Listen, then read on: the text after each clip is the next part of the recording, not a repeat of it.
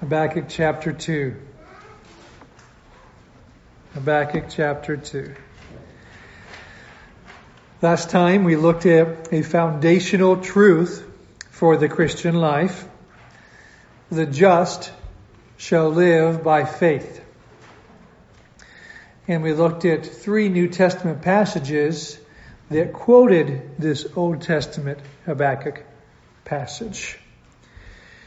That was a very captivating truth. It's a big deal. It's a high point. It's also a foundational point of the Christian life. But there is more in this passage. There's more to God's answer. And this reminded me of something. One of my struggles when I'm listening to somebody is they say something and then it grabs my mind, and then I'm off in a different world thinking about it, but they've moved on talking to me about something else. About 10 years ago, my wife became a little frustrated with me on this matter, and so I began to uh, work on something to where I could hold on to what she said for 30 seconds to even 60 seconds later, and then I would respond that much later to what she had said all that time before. Still wasn't great, but it was just a, it was a little better. It was a little improvement. Last week we covered something that was so important that I don't want us to just lose focus and be off in that world. I want to make sure that we're totally locked on to what God moves on. He moves on to something else very much related in his answer to Habakkuk. So God's answer is not done yet. And let's review the format of Habakkuk. I mentioned this in the first uh, sermon in this series.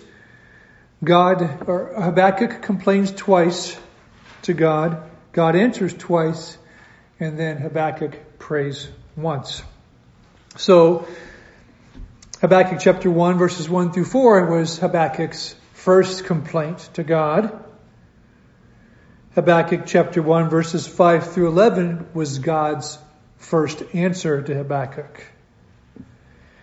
Habakkuk chapter 1 verses 12 through chapter 2 verse 1 was Habakkuk's second complaint to God. And then where we are now is God's second answer back to Habakkuk, and that's chapter 2, verses 2 through 20. So again, we're in the middle of God's answer here. Yes, the just will live by faith, but what else? I've titled this message Totally Taunting. Playing off the fact that in verse 6, the nations take up a taunt against Babylon. And so what seems to Habakkuk at the time of his writing, as well as to us today, is that nations, evil nations, evil people, evil forces can spin out of control. But here we can see that they are a nation that is actually mocked. Evil is actually mocked. So let's pray and then we'll dig in.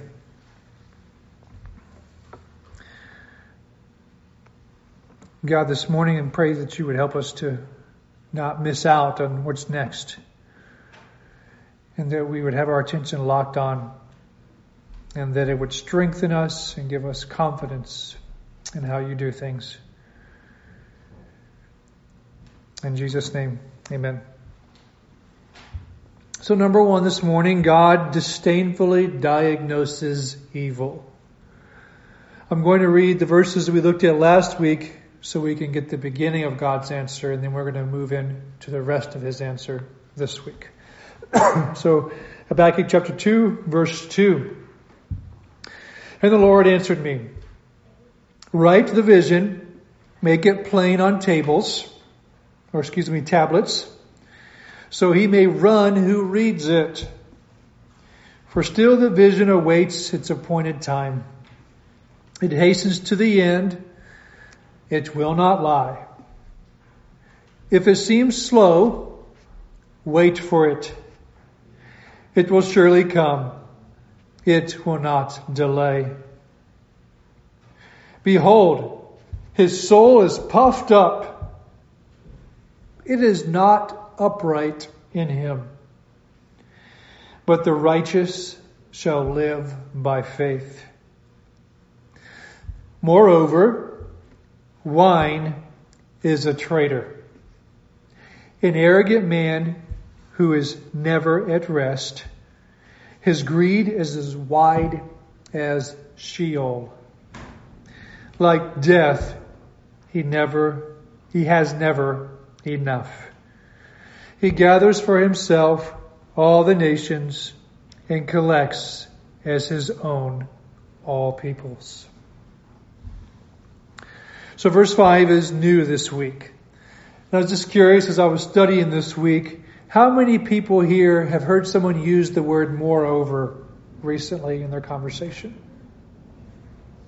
Big Al has. Anybody else? It's not a word that we use very often. And does anybody know what moreover means besides Al since he's heard it recently?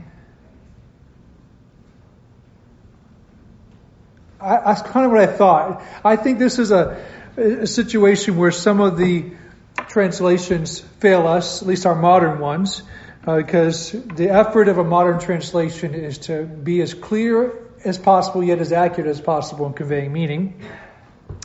And so I just wanted to look at the other translations. The uh, King James actually has a pretty helpful translation. It says, yea, also. The NIV says, indeed. The New American Standard says, furthermore. The NLT, New Living Translation, in this case, doesn't translate this at all, leaves it unsaid. And the Christian Standard Bible also uses the word moreover. I think actually the King James and then the New American Standard are the most helpful translations here. The idea is furthermore, there's more to be said here. So it's, it's kind of like a conjunction but a little more descriptive disjunction. And I also have more to say, is what is going on here. So he says, moreover, wine is a traitor. And he goes on and he enumerates several other vices of the Chaldeans or the Babylonians. I've been using Chaldeans and Babylonians interchangeably. If you were with us this spring when we were doing the Daniel Bible study, at least we got started on it, um, we talked about this a little bit. My understanding with the Chaldeans, uh, that the Chaldeans were a subset of the Babylonians. And I'm just spending time on this because I don't want you to be lost in something that's unfamiliar to you.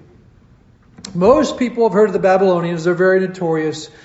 But Chaldeans is a subset of the Babylonians. Here in America, we have other words for Americans besides Americans. And and sometimes it identifies more with a certain period of our history or um, a certain region of our country, and that's the way Chaldeans were for the Babylonians.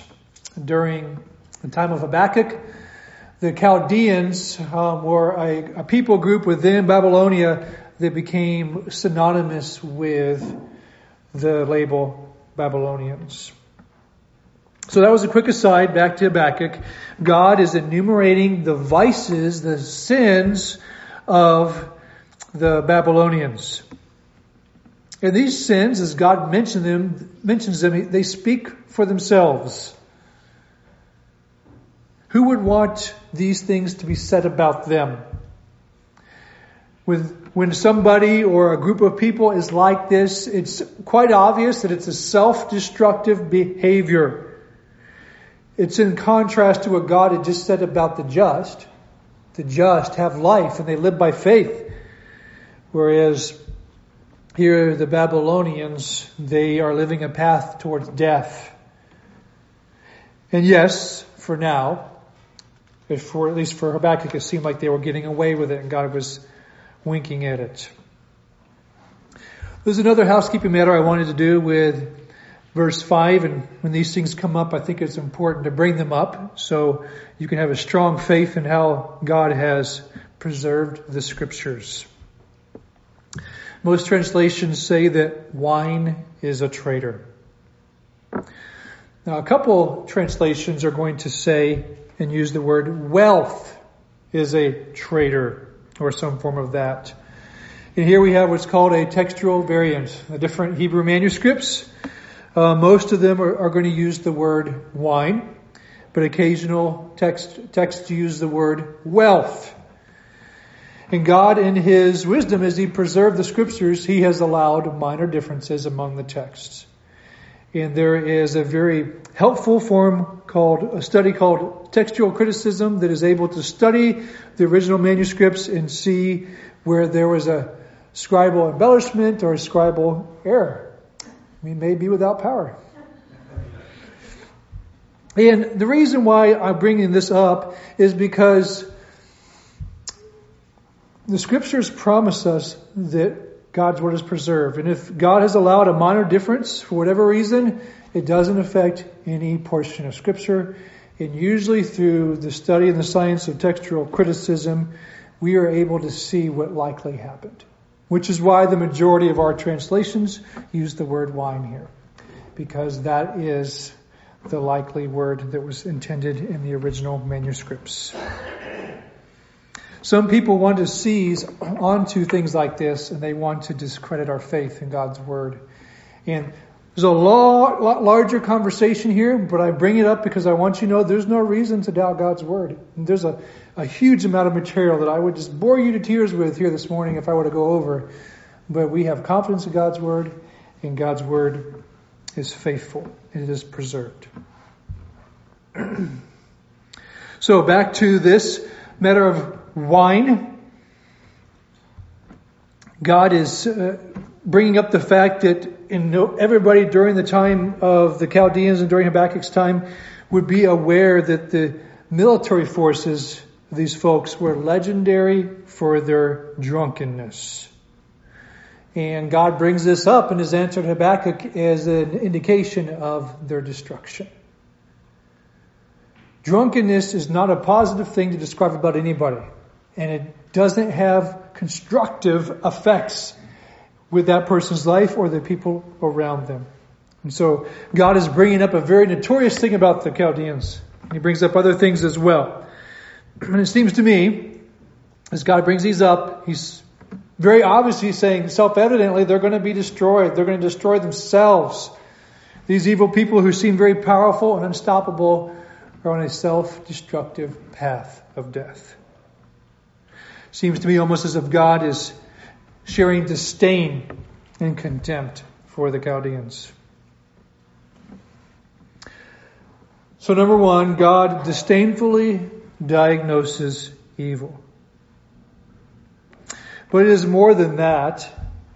God speaks, it's more than that God speaks against their evil. The nations do as well. Number two, the nations give evil in early funeral. Let's look at Habakkuk chapter 2 verse 6. Shall not all these take up their taunt against him with scoffing and riddles for him?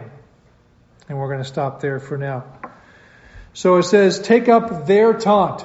Who's taunting here? Well, my point already gives it away. The nations are giving a taunt. And how do we know that? Because in verse 5, it talks about he gathers for himself all the nations. So the pronoun in verse 6 is referring back to the nations, and the nations are taunting Babylon. Very interesting picture here. Uh, God is personifying the nations and saying they're, they're scoffing at Babylon. Whether they're doing this ahead of time or whether at some point in the future after Babylon falls, the nations will scoff at Babylon. What is clear is that the whole world is going to see Babylon's fall. The whole world is going to be able to condemn Babylon for their sin. And they do that in five woes. This is a structured poetic section of Habakkuk. And I know perhaps you don't care about that, but the essence of what is going on here is that not only does God look down on evil and condemn it and diagnose it for what it is, but the whole world can see evil for what it is. Even the unbelieving world. And this is important because right now to Habakkuk, that nation seemed unstoppable. So there are points in our lives when something evil seems unstoppable. But God is making the point that the whole world will be able to turn on that evil force at some point and condemn it and see it for what it is. Seems like Babylon's on the top of their game right now. There may be an evil force in our life today that seems like it's on the top of this game and nobody's going to stop it. But there's going to come a point where it goes down the path of death and it is no more and the whole world can see it for what it is.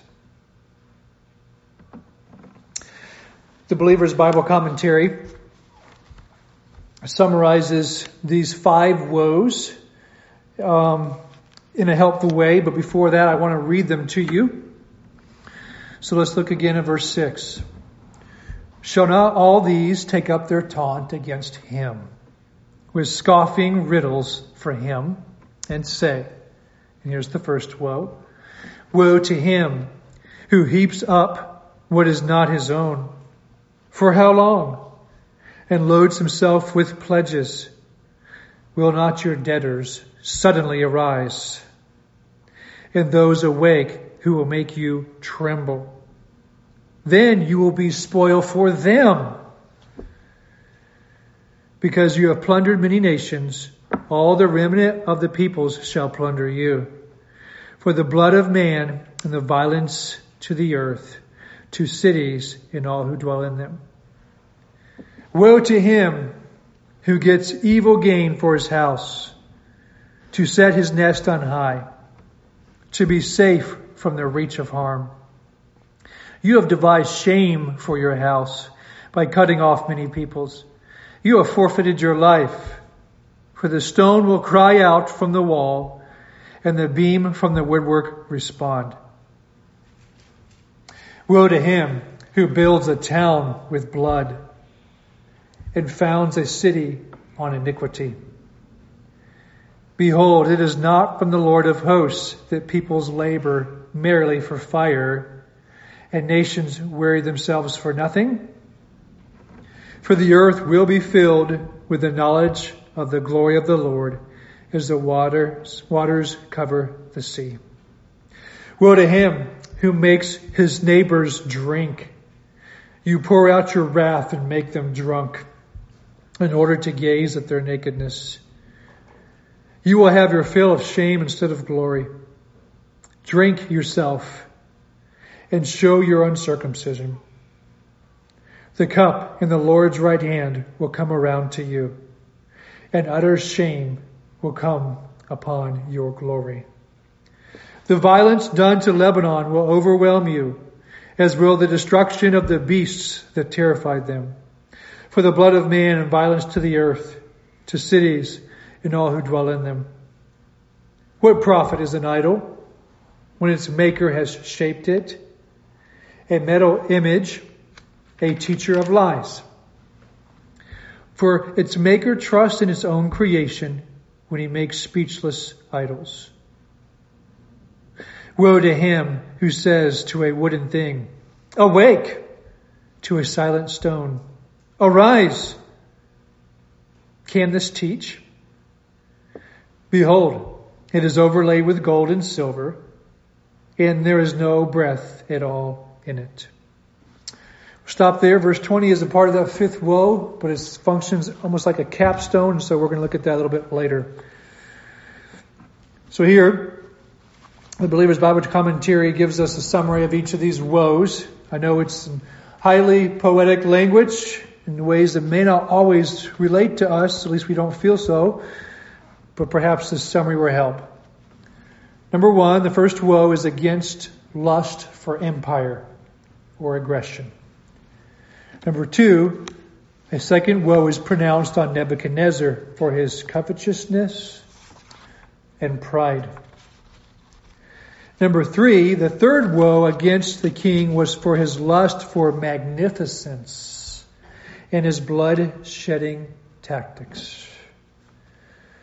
The fourth woe is against Nebuchadnezzar for taking a savage delight in corrupting other nations, for shamelessness, and for his destruction of Jerusalem and Judah.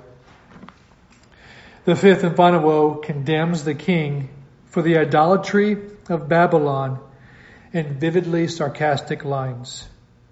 What good is a gold or silver plated idol when there is no breath in it at all? So five woes against Babylon. Yes, these things about Babylon don't mean much to us today, but there is a principle for us. It is this. Consistently in the Old Testament, God gave words to the prophets to preach about the sins of Israel itself, as well as the sins of the nations surrounding Israel. So in today's terms, God is able to see evil, to diagnose it, as well as everybody around can see evil for what it is. God can see America's sins. God can see the sins of all the nations of this world. I'm not going to venture to say who the Babylon of today is. That really isn't the point. America is not a type of Babylon. America is not a type of Israel. America is one of the nations that the Bible speaks about. God does deal with nations. God will deal with America. God will deal with the nations of this world. God dealt with Israel for their sin. It's interesting, the beginning portion of the book of Isaiah, some of the harder portions of our Old Testament books are like what we just read.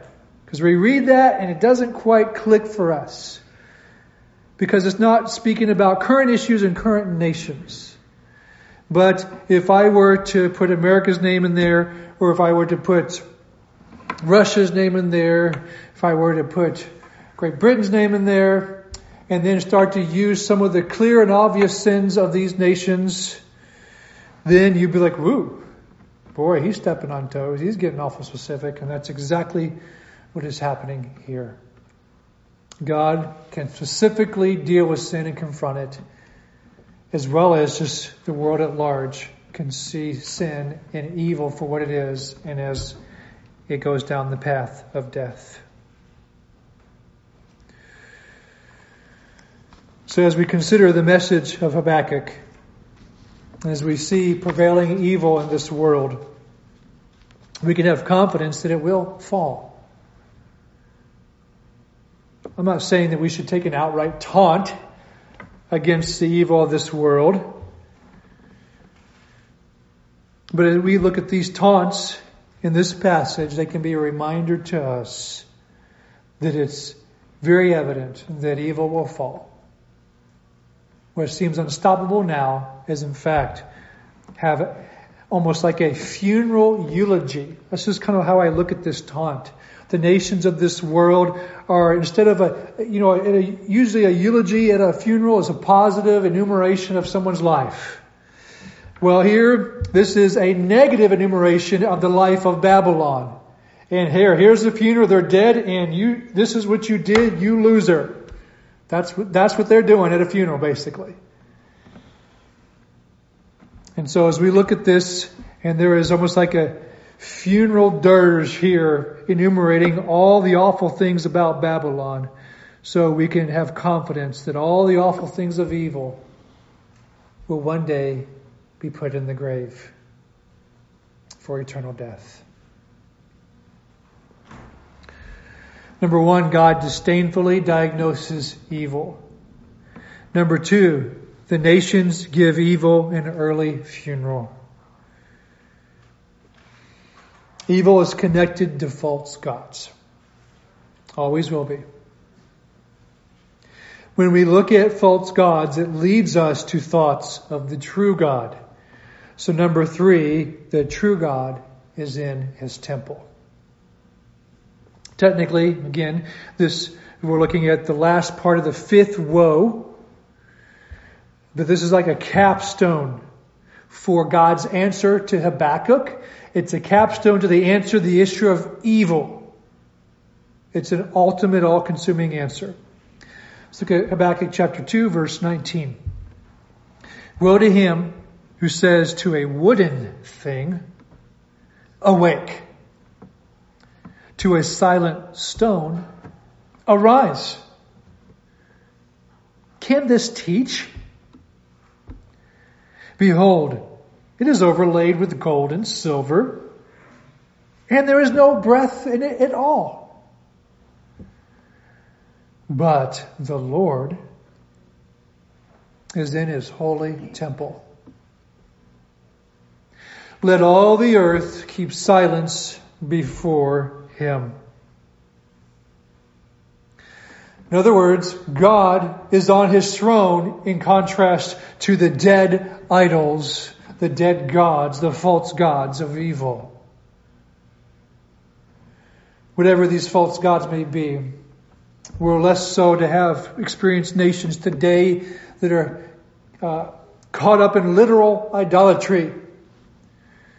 Yet, whatever it is, whether it's a personality, whether it's a godless idea, Whatever it is that energizes them, we know behind it is the devil and his demons themselves, and yet they are completely impotent. They may be overlaid with gold and silver and look beautiful and ornate, may be very fancy. The great ideas of this world can be very fancy, very glorious, very popular. with the tones of idolatry surrounding it. But in contrast to God, they are dead. And the living God sits on his throne, very much alive. And it says that all the nations, let all the nations, all the earth keep silence before him. The earth is subject to Him. The earth of all time is subject to God. And this is uh, demonstrated through the fact that they are to keep silence before Him. A reverence.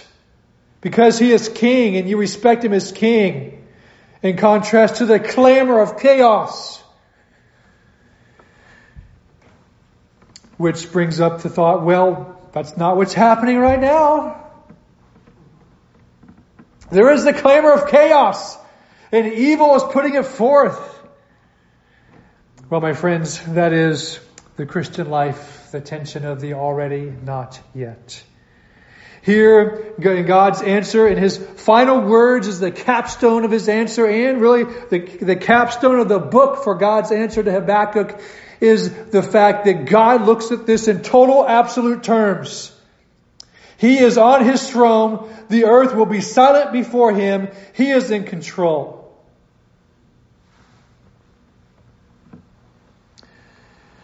And so the already not yet tension is that we have aspects of our victory in Christ now already. But we have not seen all of that victory yet. But it is coming. But in God's perspective, there is no tension. That victory is here. It is done. God rules. And the gods of this earth are no gods at all. They are like dumb idols that the world tries to pump breath into. And they are foolish for doing it.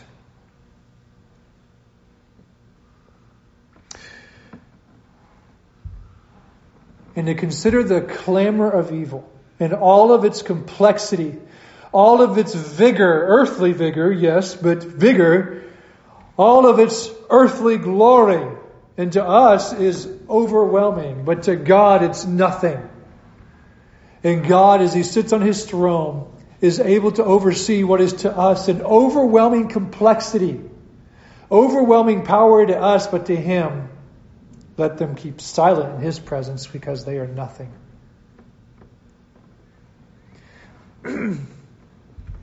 so, the only way for us to handle these awful realities of evil is to see God on his throne in his temple.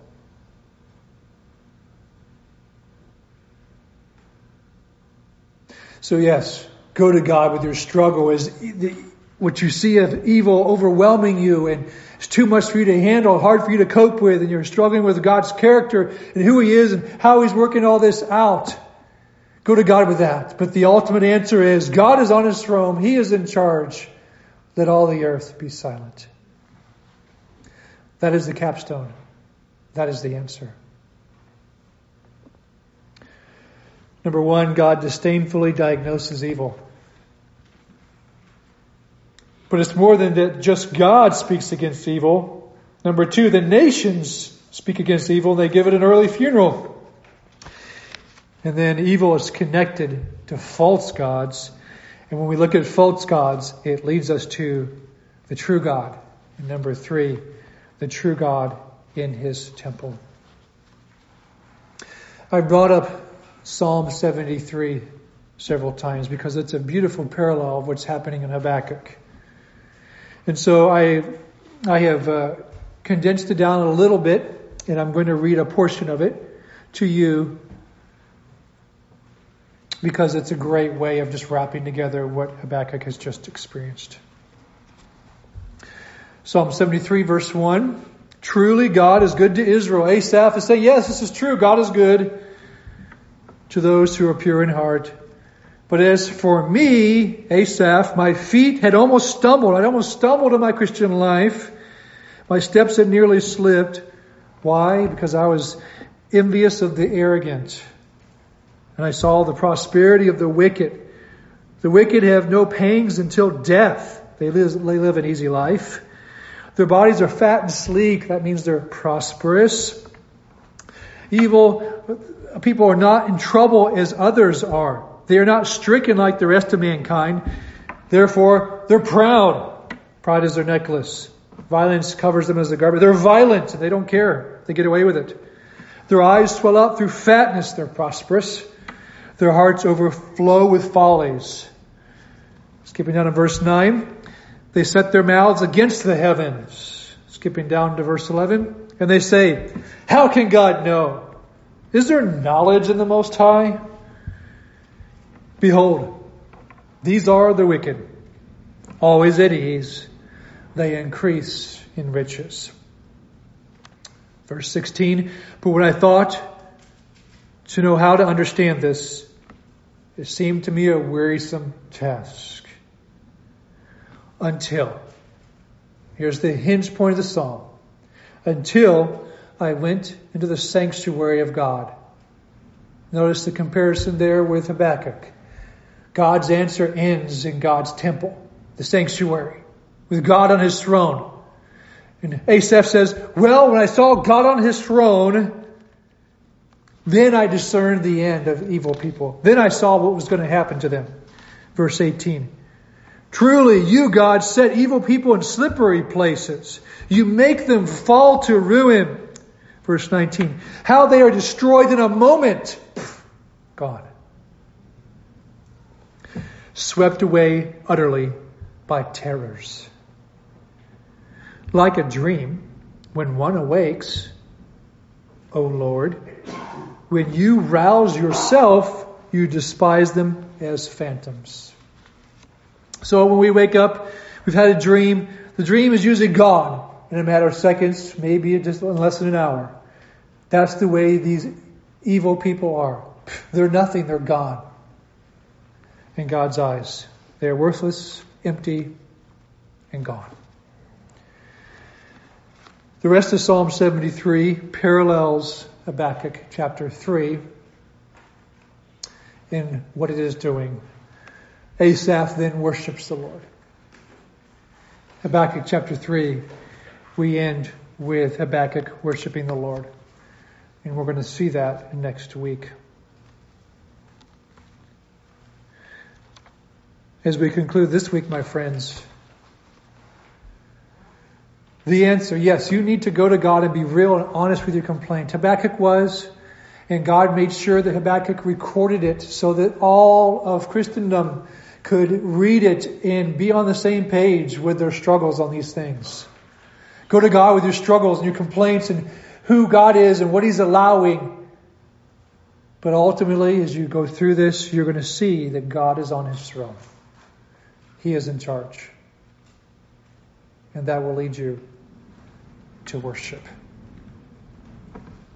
Take a few minutes and respond to the Lord.